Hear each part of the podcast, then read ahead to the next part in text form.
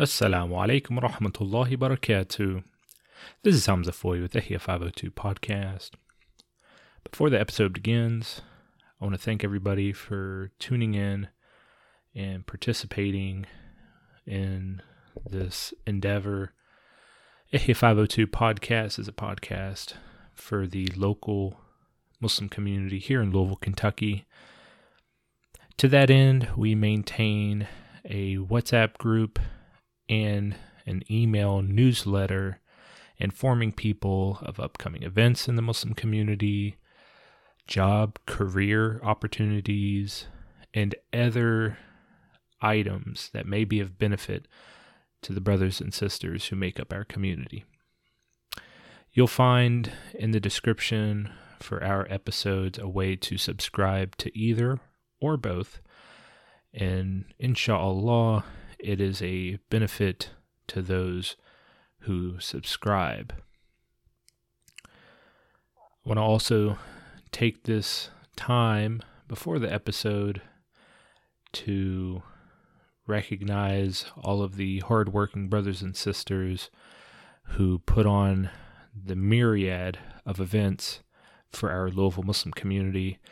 And I want to take this time to encourage those who, although they may not be part of the planning, I encourage everybody to be part of the benefiting of said events. Anything from you know lectures and halaqas to civic engagement to gatherings for the youth.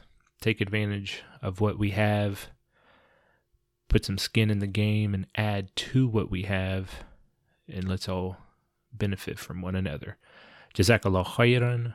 Salamu alaikum.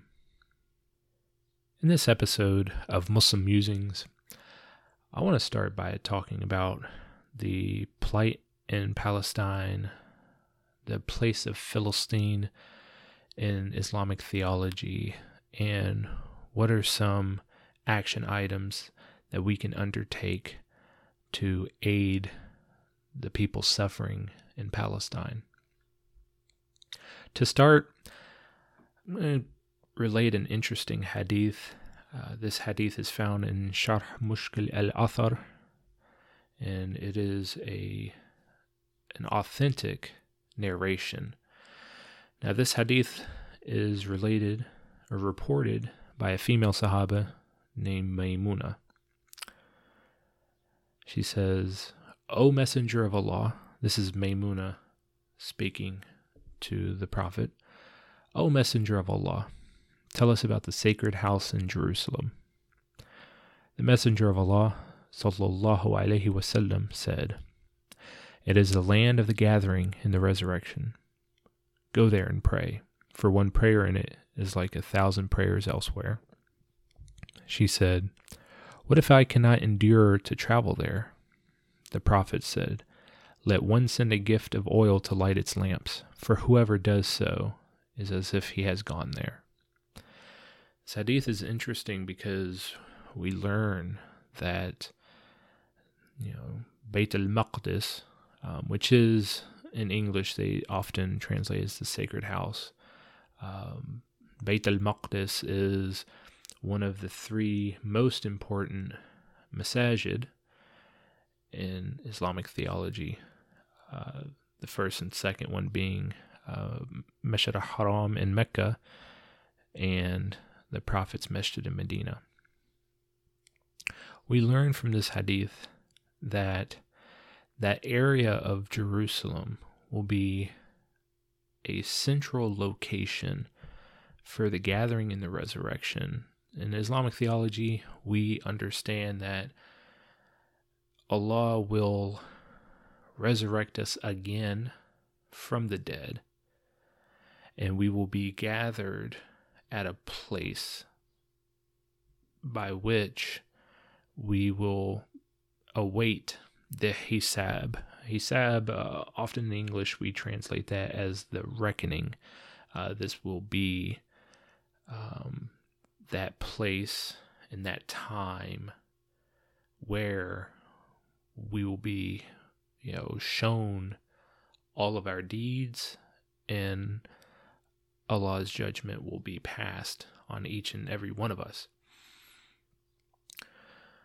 The land of Philistine and that more in particularly the land of Jerusalem has a great significance in Islamic theology. And unfortunately, the suffering of the Palestinians has been ongoing. Um, the suffering wrought by Israeli occupation, more and more land grabs from the Palestinians. You know, the Israelis are grabbing more and more land from the Palestinians, killing more and more Palestinians. This suffering is something that, for the Muslims, wherever you may be, this is something that should cause us to raise our hands in supplication and make dua on their behalf, in addition to the duas that we know that they are making. And in another hadith, it's narrated, it's reported that the Prophet wasallam said, Beware of the supplication of the oppressed, for there is no veil between it and Allah. This is found in Sahih al Bukhari. And there are multiple narrations that touch upon the same thing, where those who are oppressed, their supplications are answered by Allah. In our locality here in Louisville, it may seem difficult, you know, what can we do? You know, we're in a, a different hemisphere.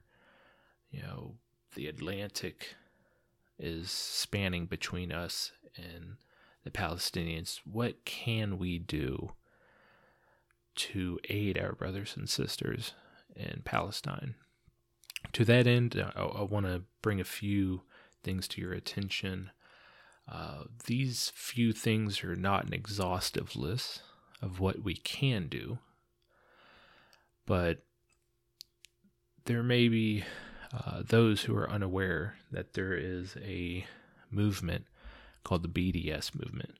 Uh, I believe it's boycott, boycotting, divestment, and sanctions. This movement aims to um, basically hurt the pockets of the Israeli government that is pursuing this occupation. And there's a number of line items that the BDS movement has come up with that people in our neck of the woods can actually participate in. I know one off the top of my head is the boycotting, the, the refusal to purchase um, products made in Israel. Um, I think most people are familiar with the fact that, you know, when you make these purchases, you know, every product has a barcode. And these barcodes actually reveal um, by their numerical order, they reveal uh, the country of origin of that product. And so for Israel, uh, the first three numbers are 729. So if you pick something up, read the barcode, read 729, that would be an Israeli product. And so for us here in the United States, um, you know, where our markets, you know, are flooded by products of different origins, one way that we can, with, you know, make niyyah, one way that we can support this BDS movement, which in turn is intending to affect Israel's economy in protest to their occupation, uh, one way we can help is by not uh, purchasing Israeli products. Um, there are um, products that have Israeli names, they give them away, but once again, reading the barcodes is also an effective way of telling whether a product is made in Israel.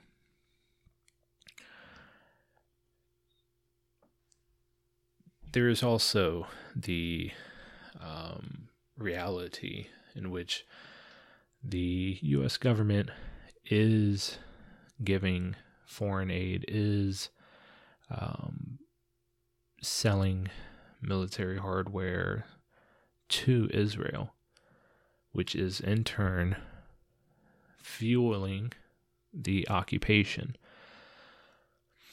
I know for some people, you know, we, we have this jaded um, jaded view of American politics. But I think a more concerted effort to either push existing congressmen and women to oppose giving that foreign aid or pushing for new candidates that are outspoken against giving that foreign aid. That is another concrete way that we can support our Palestinian brothers and sisters. Inshallah, um, you know, throughout, you know, this podcast, um, we've brought on different people um, to talk about different uh, subjects, and I am definitely interested in bringing on somebody who can talk more about uh, the situation in Palestine and what we can do, um, even here in Louisville, to oppose the Israeli occupation. I'm going to go ahead and move to another um, topic, and it's one that I have not hinted on in this podcast, um, but those who have talked to me in recent weeks may have learned that I am interested in starting a gathering uh, for new reverts and for Muslims who want to recollect, remind themselves of the basic foundation of knowledge of the Islamic deen. Um, this past Ramadan has been, Alhamdulillah, all praises are due to Allah. This past Ramadan has been a time of great reflection. Alhamdulillah, you know, a number of new brothers and sisters have taken their Shahada, has embraced uh, the Deen of Islam, and while it is nice that you know, especially in the past year, um, I've spearheaded an effort to uh, collect what we call like revert boxes, where these boxes contain a lot of invaluable information and gifts for new Muslims. Nothing really can beat that organic sit down, learn, discuss aspect of learning your faith. And so, to that end, um, I am looking to start a gathering, and I want to make this explicitly clear. These gatherings are not just for new reverts. I want the old reverts to come through. I want Muslims who, even if they were born Muslim, maybe they, they don't have a solid retained knowledge of the foundations of the faith. I want all of these people to feel welcome to join. Um, I know that you know when I say, "Oh, this is for new reverts," people will, will behave as if that's exclusionary. But let's let's be realistic. There's a number of of Muslims who are born Muslim who for one reason or another, and, and I'm not saying, I'm not recounting this to, to sound judgmental, but there's a number of, of Muslims who are born Muslim who don't actually have a lot of that foundational knowledge. So I want to make it clear this gathering is A, meant to be organic, and B, it is open to anybody. Yes, I am saying new reverts because it's the new reverts that I know will most certainly need this, but I want to make it clear it's open to everybody. To start this gathering, I'm actually going to be um, conveying from two incredible books.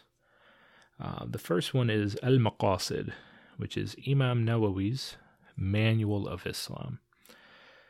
Uh, for those who don't know, um, Imam Nawawi is one of those classical scholars. I'm sure plenty of people have read from um, what is usually labeled as Imam Nawawi's 40 hadiths. This is the same Imam, and this is translated by Nur Hamim Keller. So the maqasid is in Arabic they call it a matan. Um, I may be mispronouncing that a little bit. I do apologize. But a matan is there's no really good translation, but basically it's it's almost like a um, a manuscript, but it's very simple. So in the classical Islamic world, there is this recognition that although alhamdulillah you know there's many scholars you would find these scholars in you know both the big cities and the villages. For the most part a, parts of the classical islamic world did not have immediate access to scholars so what they would do is they would you know, these scholars would author these manuscripts, these very basic manuscripts about like the fundamentals, the the obligatory day by day, you know, knowledge that you need to know to be a practicing Muslim. And they would disseminate this, they would spread this throughout the Islamic world so that even yeah, any you know, even the, the villagers would have some access to the knowledge that they needed to once again be that day to day practicing Muslim. So, this book is broken up into um, a few sections. Uh, the first one is the articles of faith, the fundamentals of Islam, um, what is considered mukallaf. Mukallaf um, means like personally accountable. So the the you know the angels are recording your deeds at that point. Morally responsible. Um, sorry, that's that's a better term. Um, the five pillars of Islam, and then it goes into purification, and it will go it's it's a very systematic book, which is why I'm I'm going to choose to convey from this book. Um, it's a very systematic book, so it explains uh, wudu, what breaks your wudu, um, what are the major ritual impurities, janaba, um, having to do ghusl in response to that major ritual impurity, and it's it's explaining stuff for both men and women. It will we will be talking about the salah, how to perform it, making up missed prayers, times when the prayer is forbidden,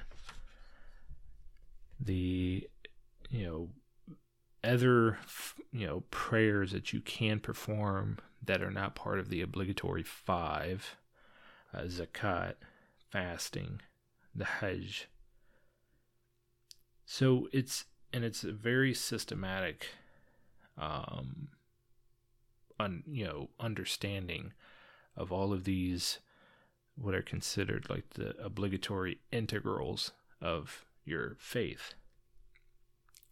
it does go into a little bit about explaining what the madhabs are, um, what is bid'ah, bid'ah being blameworthy innovation. Once again, just to explain, because once again, I mean, th- these were these were questions that you know anybody from the wealthiest merchant and the middle class doctor and the, the poorest peasant would have encountered. So these tr- these manuscripts were written in such a way that it systematically breaks this down for your understanding, which is that th- this book is incredible. Um, this book um, is written with the Shafi'i madhab in mind, um, which I think is for most of us who do um, convert to Islam, we, even without knowing it, we usually encounter the Shafi'i madhab um, before we encounter the three others, Hanafi, Hanbali, and uh, Maliki. Um, we'll get into that. And once again, I mean this this book is it's it's an easy read. It's a systematic read, which I think you know whether you're a new revert, an old revert, or a Muslim um, who is born into Islam, but maybe you, you just did not have that kind of education, I think this will be beneficial for all of us, and it will be a you know it'll be new knowledge for some, and it'll be a reminder for others. So that's the first book. The second book is Purification of the Heart, which is a translation of uh, Matharat al Qulub. This is by Hamza Yusuf, and this is talking about diseases of the heart, not in the medical sense, but in the spiritual, in the more abstract sense. Um, in this book, you know, the these signs, symptoms, and cures of these spiritual diseases, they're they're listed in order in their Arabic uh, word. So, you know, we will be talking about miserliness, hatred, love of the world, envy, fear of poverty, ostentation, relying on other than God, false hopes, vanity, negative thoughts, fraud, anger, arrogance, and antipathy toward death. And there's there's a couple others. I find this book to be um, very useful. So, Al Maqasid will be a book that those attending the gathering may have to whip out a uh, you know a pen and a notebook for, whereas purification of the heart is more something that you're going to have to internalize and self reflect on. So, we're going to be conveying from both books. You know, each session, we, we won't spend more than maybe 15, 20, up to 30 minutes each. Um, so those that's two books. So anywhere from three minutes to an hour. And as we progress, as we get to know one another, as we, you know, grow in this um, gathering, then we may branch off and uh, do a whole other host of activities. But I think it's important that we you know learn the the foundational knowledge of our faith and be in settings where we can be comfortable asking questions. Um, I'll most likely get one of our local imams involved. Um, but I want to grow this organically. So if, if you are interested in such a gathering, um, or if you have questions, feel free to drop me a line, ask away, or suggest a way. Uh, inshallah, I pray to Allah subhanahu wa ta'ala that this gathering will be fruitful, beneficial for the participants, and a source of goodness and good deeds for all that participate. That is it for this episode of Muslim Musings. Um, I do want to reiterate what I said earlier when I was discussing the plight in Philistine. Um, if you are somebody who is confident in your knowledge of the current crisis in Palestine and you would like to share the mic with me so we can, you know, dig in more, get into more detail, um, feel free to once again drop me a line. Um, the Muslim Musings episode are typically episodes where I am on the mic with somebody or with multiple people. And so, even outside both the topic of Palestine or this gathering that I just finished talking about, if you are interested in joining me on the mic for Ihya 502, I, I welcome you. Uh, all the past episodes, you can see that I've I've had a very diverse gathering. This um, this podcast, I want Muslims from across our community, from the different diverse ethnic groups and cultures and languages spoken. I want everybody to be comfortable both participating and tuning in. So, if you want to join me on an episode, feel free to shoot me a message. I'd love to have you on. I'll close with the dua. Ya Allah, Ya Latif, Ya Rahim. Allah, I ask that you grant composure, safekeeping, and a bountiful reward for all of those who are enduring oppression. O Allah, Ya Muhammadu, ward suffering, pain, and the hand of the oppressor from those who are oppressed. Ya Allah, Ya Rafi, raise in honor and in the maqam and the stations those who have endured with great patience the suffering of the oppressors. Ya Allah, Ya Rahman, make us not like those who have oppressed, whether in this time present or in the time past. Ya Allah, Ya Jabbar, make us not doppelgangers or copies of the very people that we oppose because of their oppression.